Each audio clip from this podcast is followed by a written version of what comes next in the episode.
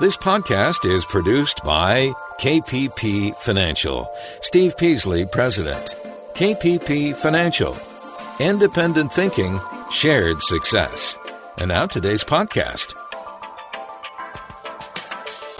You're listening to an encore presentation of Invest Talk. Please call with your questions and comments, though, eight eight eight, nine nine, C H A R T, eight eight eight, nine nine, C H A R T, and Steve will answer them on the next Invest Talk. Welcome to Invest Talk, above average investing for the average investor. We try to bring you useful information and answer any questions you might have, as long as they're financial. eight eight eight, nine nine, C H A R T is our number, eight eight eight, nine nine two, four two seven eight. Let's go to Mike in San Jose. How you doing, Mike? Doing well. How are you? Good. Thanks for calling. I have a uh, four oh one k from a former employer that I'm in the process of rolling over to an I R A okay. with my current broker. However, my, my broker won't do anything but give me uh, basically house the rollover I R A, as I'm sure is normal. My question is, what do I do with the funds? I have no clue on how to pick the right mutual funds, or if, you know, what kind of distribution of the funds I should be looking at as far as uh, diversity. How old are you, Mike? Uh, mid-thirties. Mid-thirties. Okay, so being young, you want to kind of be aggressive. I know it's been very frightening being aggressive the last ten years, but still, you got lots and lots of years. What to actually pick? If you don't know how to pick individual stocks, Mike, I probably would stick with E T Fs, exchange-traded funds. And I probably, if I were you, I put maybe uh, fifteen percent of that money in foreign E T Fs. You know, they have some, maybe not in Europe. I don't suggest Europe, but maybe Asia, different parts of Asia. They have E W A, which is Australia. E W T is Taiwan. F X I is China. E W S is Singapore. E W H is Hong Kong. You know, you can put a little bit in each one of those. You know, and that okay. would be your foreign exposure. Then for your domestic exposure, you know, you probably would want to do Q Q Q Q with his NASDAQ one hundred, which is kind of tech. So put some there. And I, I would just go to the E T Fs and buy a, a number of index funds and maybe uh, some specialty medical, a uh, little bit of specialty medical, specialty energy, and maybe specialty tech. Those three areas. Okay, so international index funds, technology index funds, and uh, medical. I would put some in the S and P five hundred, you know, for a broad-based uh, market, and buy a little bit on dips. Don't put it all to work at one time. Just kind of step into it as, and as the market goes down, if it goes down, you want to buy more, not less. Okay, thank you for your time. Thanks, Mike. Al in Seal Beach, how you doing, Al? I have a managed account with your firm, uh-huh. I'm, and then I also am, I'm putting the maximum in a four oh one k, and I'm holding a couple of uh, stocks that I've had forever. Okay. Can I benefit from a Roth? Would that le- it lessen my taxes in the future? And what kind of investments can I put into a Roth? Can I put I bonds, municipals, T bonds, yes, T bills? Yes, you can put anything you want in a Roth. You can put anything you want in an I R A. Almost anything you want Almost. in both. How old are you? I'm forty-four. Okay. The stocks that I've been holding, can I roll those into a Roth? I've had them forever. Where are they now? They're just in a reinvestment plan. No, I don't think you can roll any any positions into a Roth or a regular I R A from a normal account. You okay. have to put in cash, then buy what you want from them. Okay. The answer to your question is yes. Why do I say yes? For everybody else, a Roth is something that you open up, a Roth I R A versus a regular I R A. You put money in there after tax, after tax. Whereas a regular I R A, your money you put in there, you don't have to pay income tax on. The reason why I'm telling you yes, Al, is because when you get to retirement, and the reason why I asked you at your age, yes, sir. how Understood. many years you got left, okay? Right. But when you reach retirement, and you hinted at it, when you're sixty-five, what if you're still working part-time somewhere? And you still, but you want to take money, you need money from your I R A account, it would be wiser to take money out of the Roth then, because you won't have to pay any taxes or income taxes on that money right. while you're paying income tax on the money that you're making, you're earning. When you eventually fully retire, well, now the assumption is that you're going to be in less tax brackets. You're trying right. to keep the lowest taxes. Then right. you can start taking from your regular. It from gives the regular. you... Yeah, it gives you the freedom to pick and choose. Okay. I appreciate the call. I really appreciate your time. Thank you, sir. Thank you very much. Here are the directions for reaching Steve this afternoon with your question. Just call eight eight eight, nine nine, C H A R T, C H A R T. Have a question about how best to get into the market, or maybe you're feeling unsure about your current investments.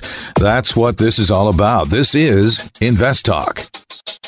Let's go to Mike in Escondido. How you doing, Mike? Hi, good, Steve. How are you? My question is dollar cost averaging, and um, you know, do you have a general rule of thumb of, of which particular? I mean, I, I have a basic understanding of it. Okay. Want me to explain how it works? Yeah. This is the this is the concept. It's it's it's not a hard concept, but it's very difficult to do when the market is crashing. It's just okay. very difficult to do because that means you keep buying and you keep losing money. But you're supposed to keep buying. You're supposed to do it in good times and bad times. Okay. What it is is putting the same exact amount of money, not number of shares, but the same exact amount of money to work on a very consistent basis, like once every two weeks, once every month, whatever system you decide to set up for yourself. Mm-hmm. And you just keep buying. The, and the concept behind, the idea behind the concept is, and the market's crashing and going down, you're buying more and more shares as the market goes down, and you're driving your average cost down as the market's going down. Mm-hmm. And in actuality, you want it to keep going down for long periods of time, but then the last few years before you retire, you want to shoot up. Now, that's that's not always in an ideal world. Yeah. But uh, that's the concept. And when the market starts rallying, what happens is you participate in the rally by continued dollar cost average. You know, because it, the market's going up and you're still buying as it goes up, so you're making more and more money with the old stuff you bought months ago. What it's trying to do is get away from timing the market, Mike, because it's almost impossible to know where the bottom is or where the top is. It's more difficult to do it with individual stocks, Mike. It's much easier to do it with a mutual fund or an index fund or indexing, because individual stocks, it could go down and up regardless of what direction the market's going. Yeah, okay. So that's just harder to do. And in actuality, if you had a lot of courage, when the market's going down, you keep putting more money and more money and more money. You increase the amount of dollar cost average. When the market's going up, you decrease it. Okay. Dollar cost averaging is over months and years putting the same amount of money in the same position, usually not an individual stock, but a mutual fund or an index. And in the end, you you know, your your hope is that it goes it goes up and just keeps going up and keeps going up. That's right. And, and there's dips there's dips along the way, but you yep. just because the stock market has historically gone up. Okay. You know what I mean? It, it it always has so far, but these last since two thousand to today, it hasn't. Very good. Thanks, guys. Good luck, Mike. Bye bye. You can call right now and be part of the program. Let's hear about what your talking point is. eight eight eight, nine nine, C H A R T. eight eight eight, nine nine two, four two seven eight, and you can get through right now.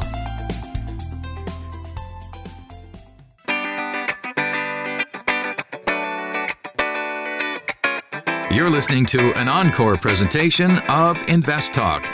Please call with your questions and comments, though, eight eight eight, nine nine, C H A R T, eight eight eight, nine nine, C H A R T, and Steve will answer them on the next Invest Talk. eight eight eight, nine nine, C H A R T is our number, everybody. You can reach us. We have lines open, eight eight eight, nine nine two, four two seven eight.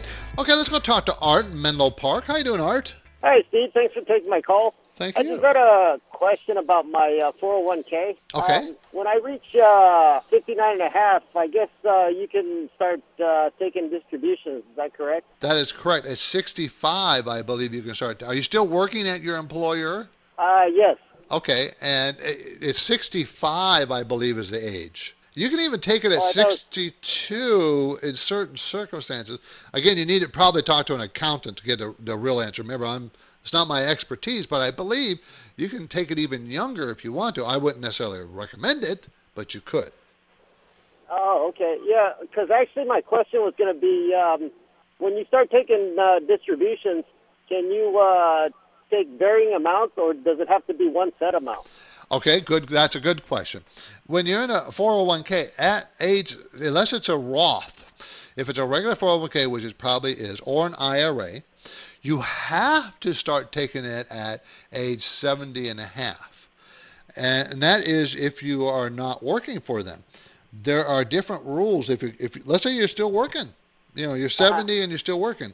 I'm not sure about that rule, but if you're not working, you have to start taking I R A and four oh one k redistributions at seventy and a half, the year that you reach seventy and a half. Yeah, because actually uh, the other part of the question was going to be, if I'm still working um, and I'm able to uh, take distribution, I was just wondering if you could uh, take, like, take, for example, two percent one year and then the following year, like, take uh, three percent. And then... No, at seventy and a half, the, uh, at seventy and a half, they, they, the government has a formula that says, okay, at seventy and a half, you're going to live till you're ninety, therefore you need to take this much percent of your, you, oh, okay. you're told what you have to do. But again, oh. if you're working, Art, if you're working past seventy, there may be rules that I'm not aware of and that you need to talk to an accountant about. Oh, okay. If you're working. All right, Steve. Okay, but if you're not working, you have to take it based on the government's uh, formula. Uh, but if you're working and you're under seventy and a half, I guess you can't take uh, distributions at all? No, you can take uh, you can take them all out if you want. As long as you're past sixty-five, oh. you can take it all out. Oh, okay. Yeah. It doesn't matter if you're working or not then. You that's right. You're in a higher tax bracket, I guess. That's right. That's, that's what I was going to tell you. You're pushing yourself into the highest tax bracket there is, but you can still take them out.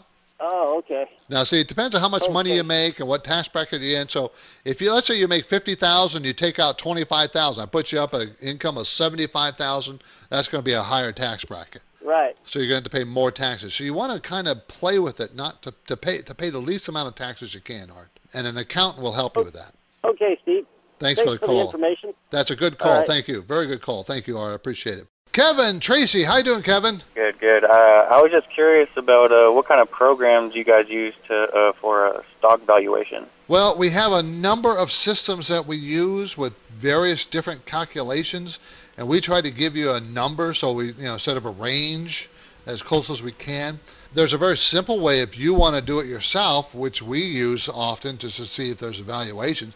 We take next year's earnings, figure out what that growth rate from this year, if it's going up ten percent, twenty percent, and then multiply that times earnings per share. So if it's going up twenty percent, it's a two dollar uh, earnings per share. twenty times two is a forty dollar stock. It's a very simple way to evaluate a stock, to get a valuation. There's other things we use. We use uh, interest rates. We use some pretty sophisticated formulas. Yeah, and it depends on the company as well, whether it's a cyclical company or is it something that has a long-term steady trend uh, that you don't really have to worry about the business cycle affecting its earnings dramatically. And then that's that's also very important because there's companies that are coming out of recession growing forty, fifty percent. But as the economic cycle, you know, kind of peters out, or we go back into some sort of a, a dip in the economy, then that obviously will turn around quickly. So it's much more complex than just saying, well, here's a stock and that is the valuation. There's a lot of things that go into it: sector, interest rates, the mortgage, you know, a bunch of things. A bunch of things go into right. growth. So it's really difficult, Kevin. What so, uh, what do you discount it at? Do you discount it at the S and P five hundreds, or do you discount it at like uh, Treasury funds? Many of our calculations use the ten-year Treasury, based it on that. There's competition for money between bonds, U S Treasury because it's ultra safe, there's no risk, and then right. risk, which is stocks. So we like to use the Treasury. Kevin, appreciate right. the call. Thank you. Thanks. Let's go to Steve in Encinitas. How you doing, Steve? I'm doing great, Steve. Thanks. Thanks for the call. Hey. I'm a financial advisor in Encinitas, and I was wondering what you thought of uh, living benefit riders and variable annuities. That's something that you like. I'm not big on variable annuities. It's not that I used to work for insurance companies back east uh, for a long time, and variable annuities, um, my biggest problem with them mm-hmm. is the expense. Right. The fees are higher than if you buy a mutual fund, and obviously if you buy mutual funds, no load, low fee type deal. Yeah, I'd only buy no-load mutual funds. For, uh-huh. I only suggest that everybody buys no-load funds. And, you know, many, a variable annuity means you get to invest the money in different instruments. Uh, you know, you can do indexing. You can buy whatever you want, whatever they're offering in the fund. But I know the expenses are very high. Uh, and I, I have a problem because a lot of people sell them, sell them to the wrong people. A lot of insurance guys sell them. Remember, I used to be in the insurance business. Right. Sell them to the wrong people. In other words, yeah, you don't and sell. Particularly the, some of the indexed annuity crowd of people who go out and just sell everybody an equity indexed annuity. Yep. Is a is a tough one. Just buy oh. the annuity direct yourself. You can avoid yeah. some costs. Yeah. And well, thanks again. Thanks. I appreciate the call, okay. Steve. I'm Money Manager Steve Peasley, and we're here to help you get better results if we can. with your invested dollars. That's our goal. Do you have a question? Check in now, eight eight eight, nine nine, C H A R T.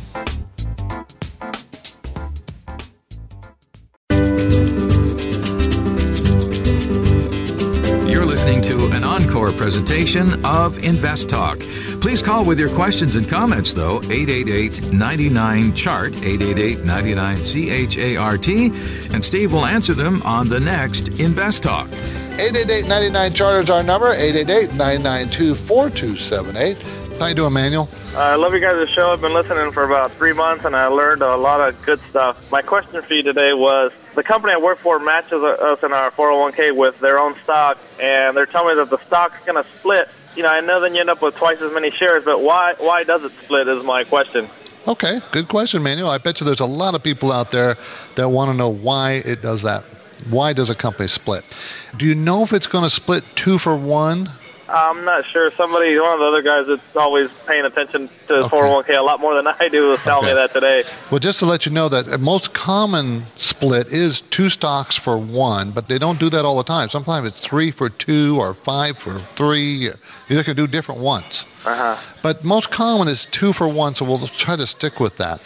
So what's happening is, is you had one share before at, let's say it was fifty dollars a share. Mm-hmm. Then you're going to have two shares at twenty-five dollars a share.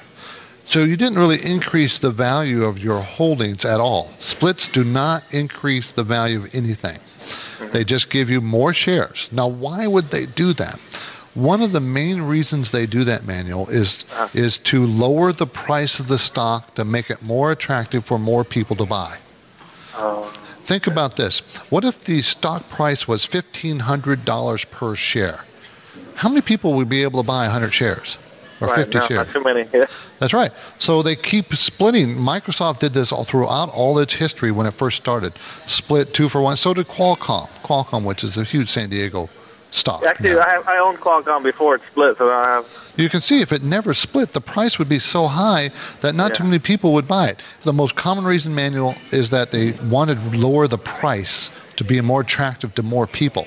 Um, the second reason they do it, the second reason they do it is to get more liquidity. In other words, if they split it two for one, they have twice as many shares out there to trade. Oh, it's more yeah. liquid, more people can buy and sell. Same, it's related to the first reason, but that's the only reason why they split the shares.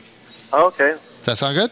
Well, that answered my question. Thank you very much. Thanks for listening, Manuel. Appreciate the call. How about if we go to Jim in Chula Vista? Hi, Jim. Hi, how are you today? Good. Thanks for calling. Sometimes I've heard you say the price of a stock is eighteen seventy-five. Yes. And you're going to place an order? Yes. But you don't buy it for eighteen seventy-five. You buy it cheaper. We try to, yes. Yeah, we always bid less. Okay, so in other words, when you get ready to do a trade, like on Scott Trade or something, it'll have a bid and ask price? Yep. Okay, I didn't understand that. That's what I wanted to find out. Yeah, our stock market, all it is is an auction. Think about it, an auction. Someone is trying to sell you something, and someone else is trying to buy something. You guys got to get together on what price you want to pay for that. Well, you don't want to pay what someone is asking. You know? That's right. You always want to get it cheaper. That's right. We never, we never go to what they're asking. You know? I mean, but it's hard sometimes because we see what everybody is asking. You know, we see the depth of the market where it might be difficult for you as an individual to see it. We know that there's oh, there's a bid there for this much and a bid there for this much. There's an offer for this much. You know, we see it, and we say, well, I'm going to put mine right here, and we wait to see if it comes and catches us. It's kind of like buying a house. They'll have an asking price, and then you say, well, that's a little steep, I think. I'll give you four. Exactly. fifty, but they're asking four eighty. That's exactly what it is, except that you're talking about a piece of real estate called a stock. Right. Very clarified. I appreciate it. Thank you very much, Jim. Appreciate the call. Managing multiple mutual funds, researching professional services, where to put your savings. If it's about money and if it's important to you, we want to know more about it. We're here for you. eight eight eight, nine nine, C H A R T is how to reach Steve or Justin right now on Invest Talk. We'll go to George in San Diego. How are you doing, George? Fine, thank you, sir. What is your opinion of uh, trust deeds? Are you a first trust deed or second trust deed? First what? Ones only. First trust deed. Mm-hmm. I like them. Okay, uh, George, you mind if I explain it a little quick for everybody else what they are? Yeah, how much risk is there involved? Okay, and I'll, I'll touch on that. A trust deed is where you're talking about a piece of property, everybody, and right. you are the bank. You're the bank. Think of you're the one carrying the mortgage. That's what a trust deed is. A trust deed is a mortgage carrier. So let's say someone buys an office building and they need uh, three hundred thousand dollars, and that's a first trust deed. In other words, the first trust deed means you're the first position. First position means that if something goes wrong, you get paid first. Right. Okay? So first trust deeds I'm very happy with. Second trust deeds I'm not so happy with. But it also depends on how much equity. In other words, if you loan three hundred thousand dollars and the building's worth a million, and you're the first trustee of three hundred thousand dollars, there's very little risk there. Exactly. Because you're going to get your money, even if the guy goes bankrupt on this building, whether it's an office building or a retail shopping center, I don't care, whatever it is. I still get my money back. You'll get your money back. Right. So the risk, George, goes to how much equity is in there. And if you have fifty percent, coverage, meaning that there's no more than fifty percent debt as a first trustee. He can have more debt than that, by the way. But as a first trustee, yours, you don't care about those second guys. You I just get care paid about, first. Yeah, that's right, because you're going to get paid first. I see. So as long as you have coverage of fifty percent or more, that's very low risk, in my opinion. Now, it's not that liquid, meaning you can't just get your money tomorrow. That's not going to happen. No. It's a mortgage. They say they only keep their money for one year. A one-year trust deed, is that what they are? Yeah. Okay, because they want to get you out of there, probably because they're paying a high interest rate. High interest rate, right. There's nothing wrong with them, George. Uh, the fear is, let's say they go under. Yeah. Okay, let's say that happens.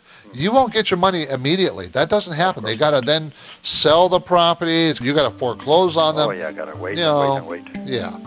But they are very good income producers. So I think that's a, a good part of your overall investment strategy. I think it's a good idea. Okay, Steve, thank you very much. Thanks, George. Appreciate the call. You're listening to Invest Talk, everybody. I'm Steve Peasley. We want to answer your questions. Our listener line number is always ready for you, eight eight eight, nine nine, C H A R T, beginning our experience. We're here to answer your question.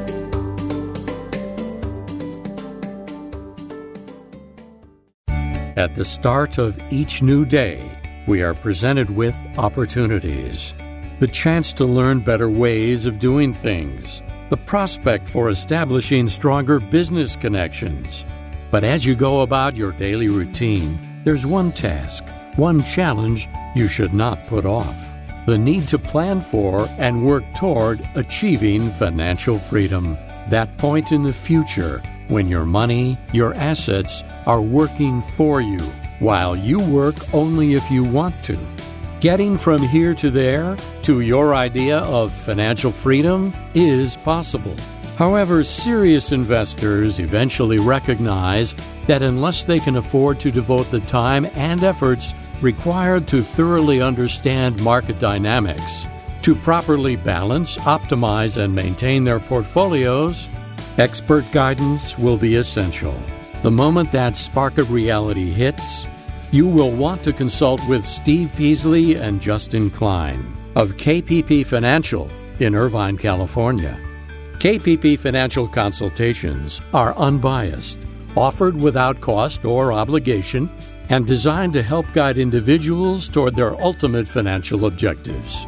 The next highly beneficial step for your investing future can start when you reach out to Steve or Justin via Skype, a phone call, or a quick message through Invest Talk dot com.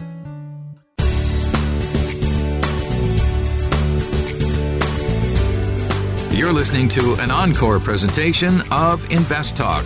Please call with your questions and comments, though, eight eight eight, nine nine, C H A R T, eight eight eight, nine nine, C H A R T, and Steve will answer them on the next Invest Talk. Okay, remember, we love beginner questions. Everyone who listens to this program either is a beginner or was one at that one time, so we welcome your question at eight eight eight, nine nine, C H A R T. Now, what is the question? I have to say that I'm kind of new to this game. I'm an engineer, so that's kind of what I do. So I was intrigued. I read uh, a year or so ago about option trading. Okay. And so I've been studying up on it and doing some, what you know, fake trades, paper trades, that sort of thing. Mm-hmm. And I finally actually started a margin account, uh-huh. a little one, thirty-five hundred bucks, you know, just okay. to, as a hobby. Okay. I've doubled the money so far, so I figure that's okay on little little stuff. However, my concern is, with options, you know, there's quite a bit of trading. And I heard something the other day on your program that concerned me about taxes. Because yes. I just have a straight margin account. And, of course, you know, I trade frequently. What do I need to do or know about my taxes.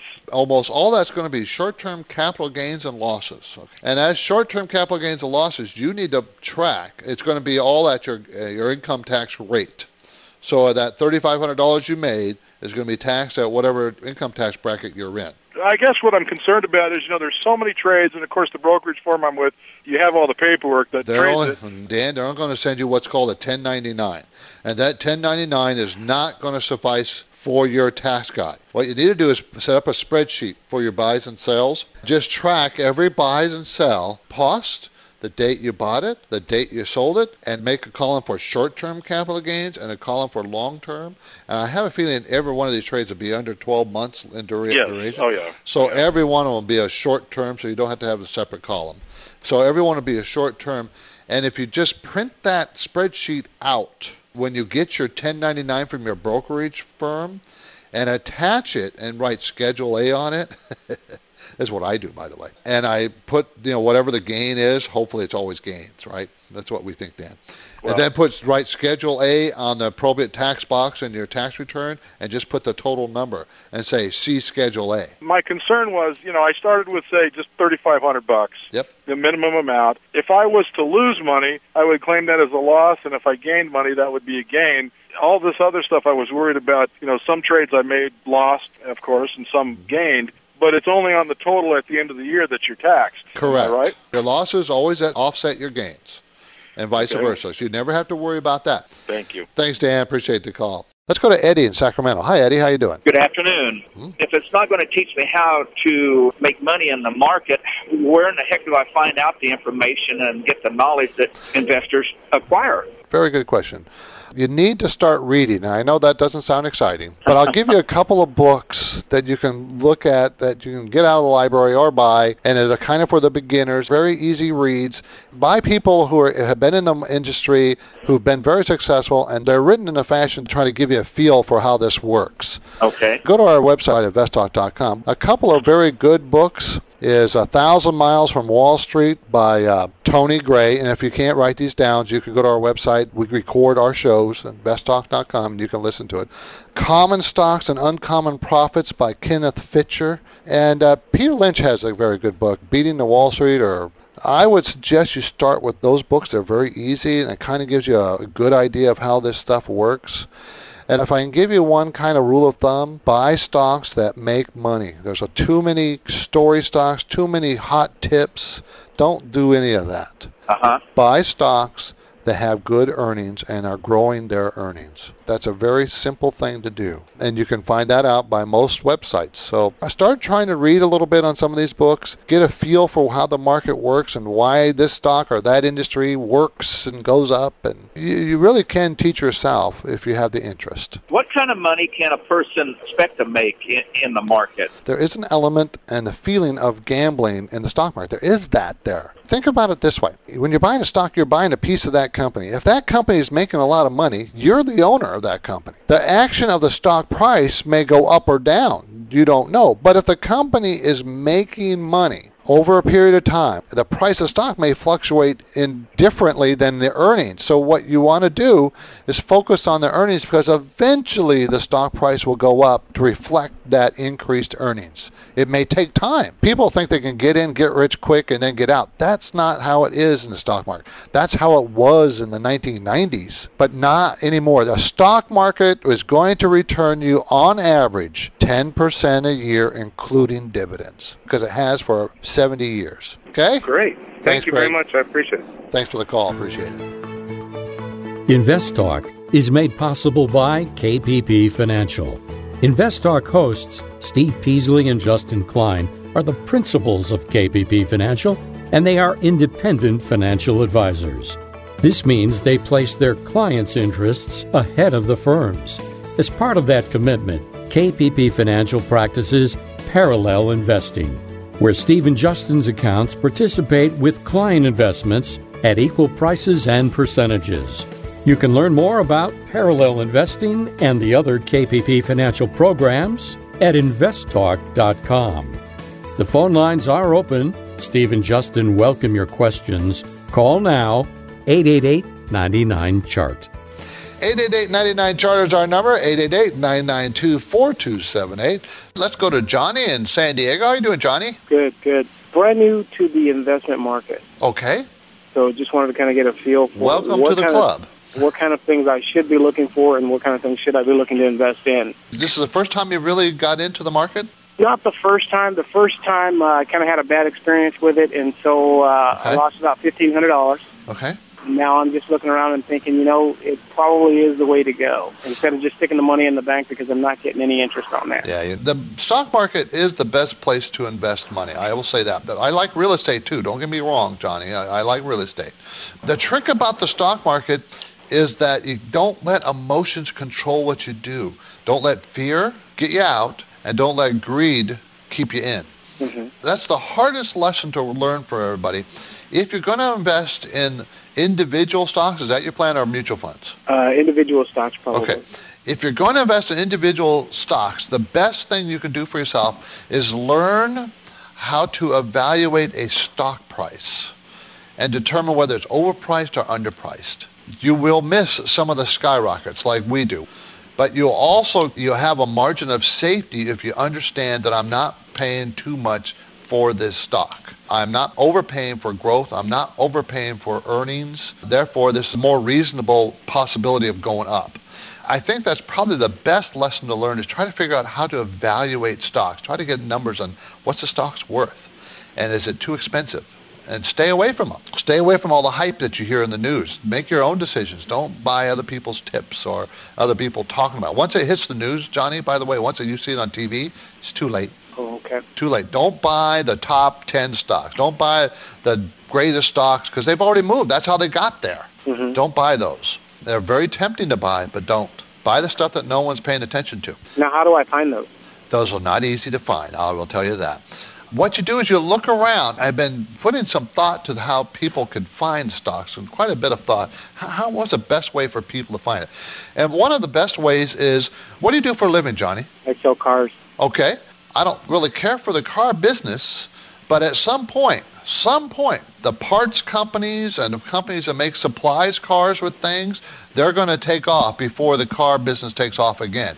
The car business never stays in the toilet forever. Okay, right. This doesn't. Take a look around at what you do, your wife does, your kids like or dislike. Take a look around what's hot, what's interesting. When you go to certain stores and they're busy, and what are they selling? That's one way to do it. And Peter Lynch wrote a book on that, and that's how he suggests that you just look around and get ideas. If you do a lot of reading or any reading on economic news or any business-related news, just think, when you read something, what companies are going to benefit from that? What companies are going to suffer from that? Mm-hmm. If you kind of just think in those terms, start thinking about it, give it some thought as opposed to just reading, but then think about what you're reading. You'll come up with some better ideas. You'll come up with some ideas. You will. And there's no thing you can just say, do it this way. It's not. There's no one thing that you can do it. So good luck, and I wish you all the luck in picking out some good stocks. Buy earnings. Buy growth and buy earnings. Don't buy companies that don't make money and don't grow their money. Buy those kinds of companies. Thanks, Johnny. Thank you. Let's go to Sid in Fremont. How you doing, Sid? Hi, how are you? Good. I haven't talked to you in a while. I know. Well, I'm still here. Quick question. Sure. You haven't brought up closed-end funds. Do you consider closed-end products a good option or not? Well, not if you're indexing. What I'm talking about is index mutual funds or index E T F, because closed-end funds can trade not at the actual price of what they're worth, what those stocks are worth inside the E T F or, or a mutual fund. They can trade at a discount or a premium, because closed-end right. funds is a finite number of shares. Therefore, there could be more demand or less demand for those number of shares. And so the price could be above what it should be or below what it should be. And that's what a closed-end fund does. Now, from a strategy point of view, Sid, if you wanted to buy an index and you can find a closed-end fund that's selling at a discount to the actual value, that might not be a bad way, because at right. some point it will probably go to either the value or premium at some point, right? Because it's an index. Right. It's just following a bunch of stocks, the S and P five hundred, or the, they shouldn't sell at much of a discount or a premium because they're just tracking the index. That's all it's doing. But if something happened where it did sell at a discount, that might not be a bad way to go. Buy it. Sid, I appreciate the call. Thank you very much. Very good. Thanks Thank you. very much. Let's go to Bill in Pleasanton. How you doing, Bill? I'm doing good. You? I'm doing great. Thanks for the call. I have one mutual fund that's it's down about forty percent mm-hmm. since the meltdown. And it was down, and I just got the quarterly report, and it was down another eight percent. Do you change to a different fund? Or? Well, what's the description of the fund? It's a Century uh, Growth Fund. Okay. Then what you want to do is you want to compare it. Go to Morningstar dot com and compare it, that particular fund, with all other growth funds. Now, if it's a large cap, small cap, I don't know, mid cap, you need to know that is a large cap fund, growth fund. Then look at all large cap growth funds. If they were down fifty percent and yours was down forty, I know that's bad. You hate it, and I hate it too. But if it outperformed its peer group, you want to stick with it. If the first quarter this year, the peer group is down twelve percent and yours is down eight, you kind of want to stay with it. I know that doesn't sound good, does it? It doesn't feel good. It doesn't sound good. But, Bill, oh, you're, you're long-term, if it's outperformed on the downside, hopefully it's outperformed on the upside as well, and it should make a very good comeback if it's better than the rest of its peer group. Oh, yes. It, it's done very well for me. I've just... I'm going to suggest you give it another year. And as long as the same manager's there, Bill, in other words, he didn't leave and now you got some rookie there. I don't, you know, time to leave if that's the case. Okay. Thanks very much. Appreciate the call. Let's go to George on Aliso Viejo. How you doing, George? Question about international markets. Do they run a cycle like we have in the United States, like the Christmas rally or the presidential? They used to be very, very much tied to our markets. Mm-hmm. But they're getting less and less so. They do yeah. not have the Christmas cycle other than us forcing them to the Christmas cycle. Remember, especially the international markets and emerging markets in Asia, they're not... Yeah, well, no, I realize that. I didn't mean specifically the, the... But I meant, do they have other cycles? Other cycles, I see. Uh, similar to that. They haven't been around long enough, most of them, to have developed those kinds of things. Our market's been... It's old, and it's demonstrated years and years and years of... Yeah. cycles, whereas theirs yeah. has not been. And theirs is tied much more to their economy, their growth of commodities and farm, because they're still in their infancy as a market. Yeah, I know. I see that one of the India funds I watched would go up a couple, three weeks, it'd be up twenty, twenty-five percent, and the next time it's down fifteen, it's like, whoa, it's kind of a roller, co- roller coaster. Yeah, that's right, George. George has hit the nail on the head. They can be, these emerging markets can be very volatile, and they are. Individual stock up and down three percent one day and down, up, down, and three percent day to day to day is not unusual for them. Yeah, so you got to be prepared for that if you're going to buy these, these A D Rs. Yeah. Boy, can it be a roller coaster, George. You're right on there. All right, thank you. Thanks, George. Do you have questions about F D I C security, mortgages, money market funds, losses to your retirement plans? Give us a call today, eight eight eight, nine nine, C H A R T. Let's go to Chris in San Jose. How you doing, Chris? Just fine, Steve. I had a question for you um, regarding uh, day trading. I sure. did not want to get involved in day trading, but while trading and buying some stocks, I got some warning from my trading platform saying that potential day trade. And when I talked to my broker, they were saying something about... Um, If you have less than, I think it was twenty-five thousand dollars, you couldn't trade more than five trades in five days or something. Does that sound right to you? That's only because of your platform, your particular platform. Who you? Do you want to tell me who you're using? Um, I if don't know not, if I would get in trouble for doing that. Okay, yeah. no, don't tell me that. No, that that's that particular platform. Let's say you're using Scott Trade or you're using E-Trade. They have right. their own rules. You go to somebody else and there won't be any rules. You can go to somebody else that'll have different rules. So, Chris, okay. it's only that platform. They're trying to discourage you from day trading. That's why they're doing it. Okay, yeah, because the way it was presented to me is if it was some sort of S E C rule, and I was wondering about that. There isn't. That's wrong. There isn't. There is uh, a, a three-day clearing that they could wait three days, but even that, that's that's old thinking. They're, they don't have to wait three days, but a lot of companies still do. In other words, when you do a day trade, your buy and sell, you know, for them to click before you can use that money again, they got to wait three days. That used to right. be the, the old rule. That that's not necessarily so anymore. But a lot of platforms say you got to wait three days. They're discouraging day trading because they think people can't, you know, there are too many people losing money. Yeah, it's well, I'm not, I'm not trying to day day trade, but it just came out that way. You yeah. know, so at any rate, uh, yeah, yeah I, I just wanted to find out basically what the real the real deal was. I appreciate yeah, it. Yeah, it's just a, it's just their their particular rules. S E C has uh, guidelines for everybody, okay? And you can interpret those guidelines differently. And one of those things is you're supposed to know your customer. That's one of the guidelines. You're supposed to uh, uh, re uh, make sure you d reduce the amount of risk, give the, the client the best uh, fill on their prices. There's all these guidelines. And so the companies are left with, well, I have to set up rules to fall within these guidelines. And the S E C doesn't tell you what rules, so you kind of have to make up your own rules, and then they come in and audit and say, I accept your rules. So they've just got, I think they just got strict, that's all. That particular I see. Okay, well, thanks a lot, appreciate it. Thanks, Chris, appreciate the call. Now, if you have a question about a stock or an I R A, college savings plan, well, maybe buying a house, mortgages, reverse mortgages, we're here for you. eight eight eight, nine nine, C H A R T, eight eight eight, nine nine two, four two seven eight.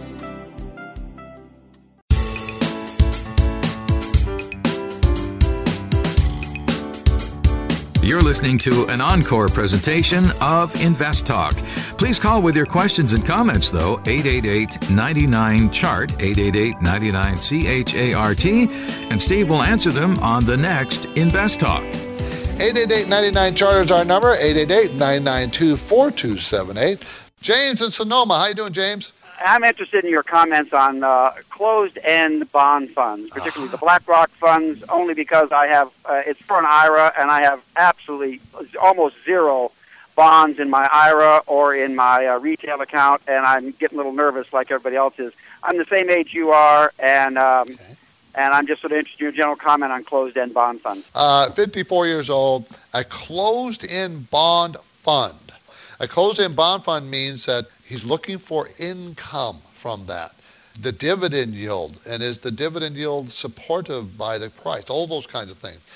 A closed-end bond fund means, since closed-end, means that it can sell at, an, at a premium or a discount to the value of the bonds inside the fund. Okay, so it can be worth more or less, but you're really buying it for the dividend. And you like to buy it at a discount to the net asset value versus a premium to the net, net asset value because it's safer, safer to do so. And if your question is, should you have one? I have no problem with having part of that being in your portfolio, but not a major part. At fifty-four years old, uh, not a major part. If you're younger, I'd say have less. If you're older, I would say have more.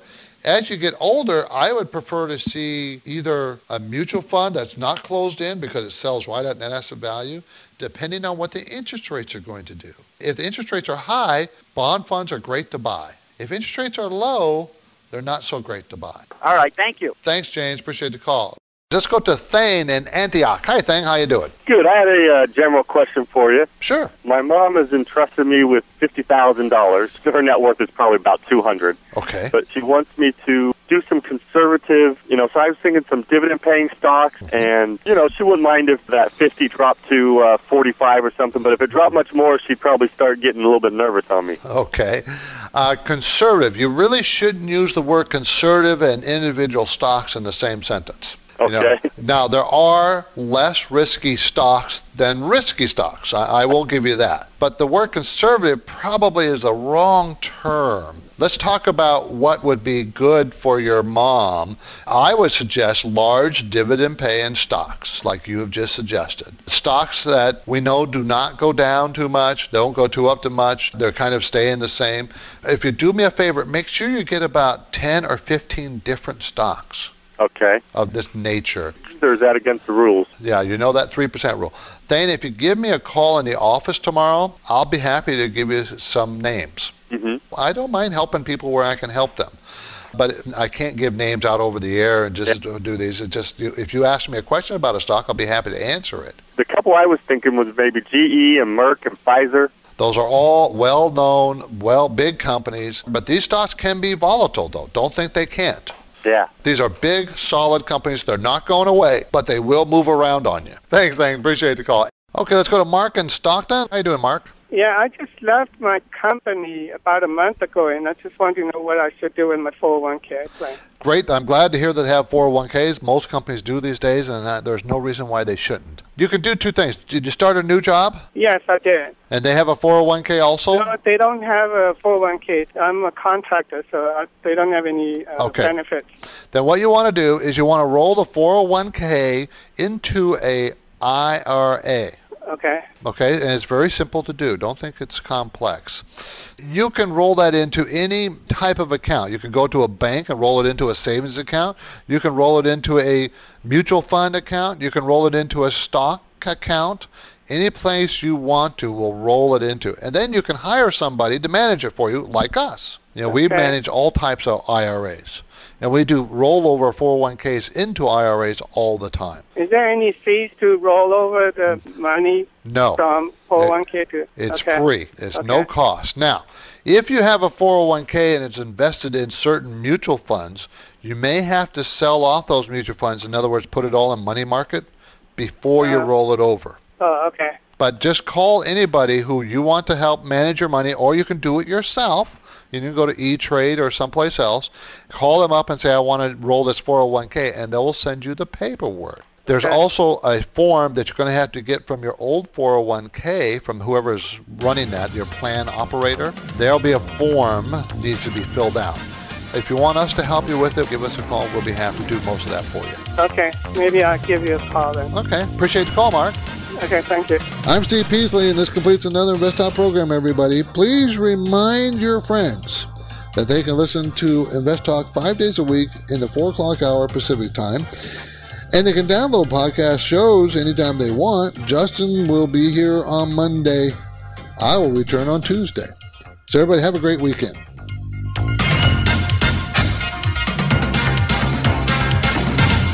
Because of the nature of the interactive dialogue inherent in the format of this program, it's important for the listener to understand that not all comments made will apply to them specifically. Nothing said shall be taken to be investment advice, or shall statements on this program be considered an offer to buy or sell securities. Such advice is rendered solely on an individual basis, and at times will require that the investor review a prospectus before investing. Invest Talk is a copyrighted program of Klein Pavlis Peasley Financial, a registered investment advisor, which retains all rights. For more information regarding K P P's investment advisors, call one eight hundred, five five seven, five four six one.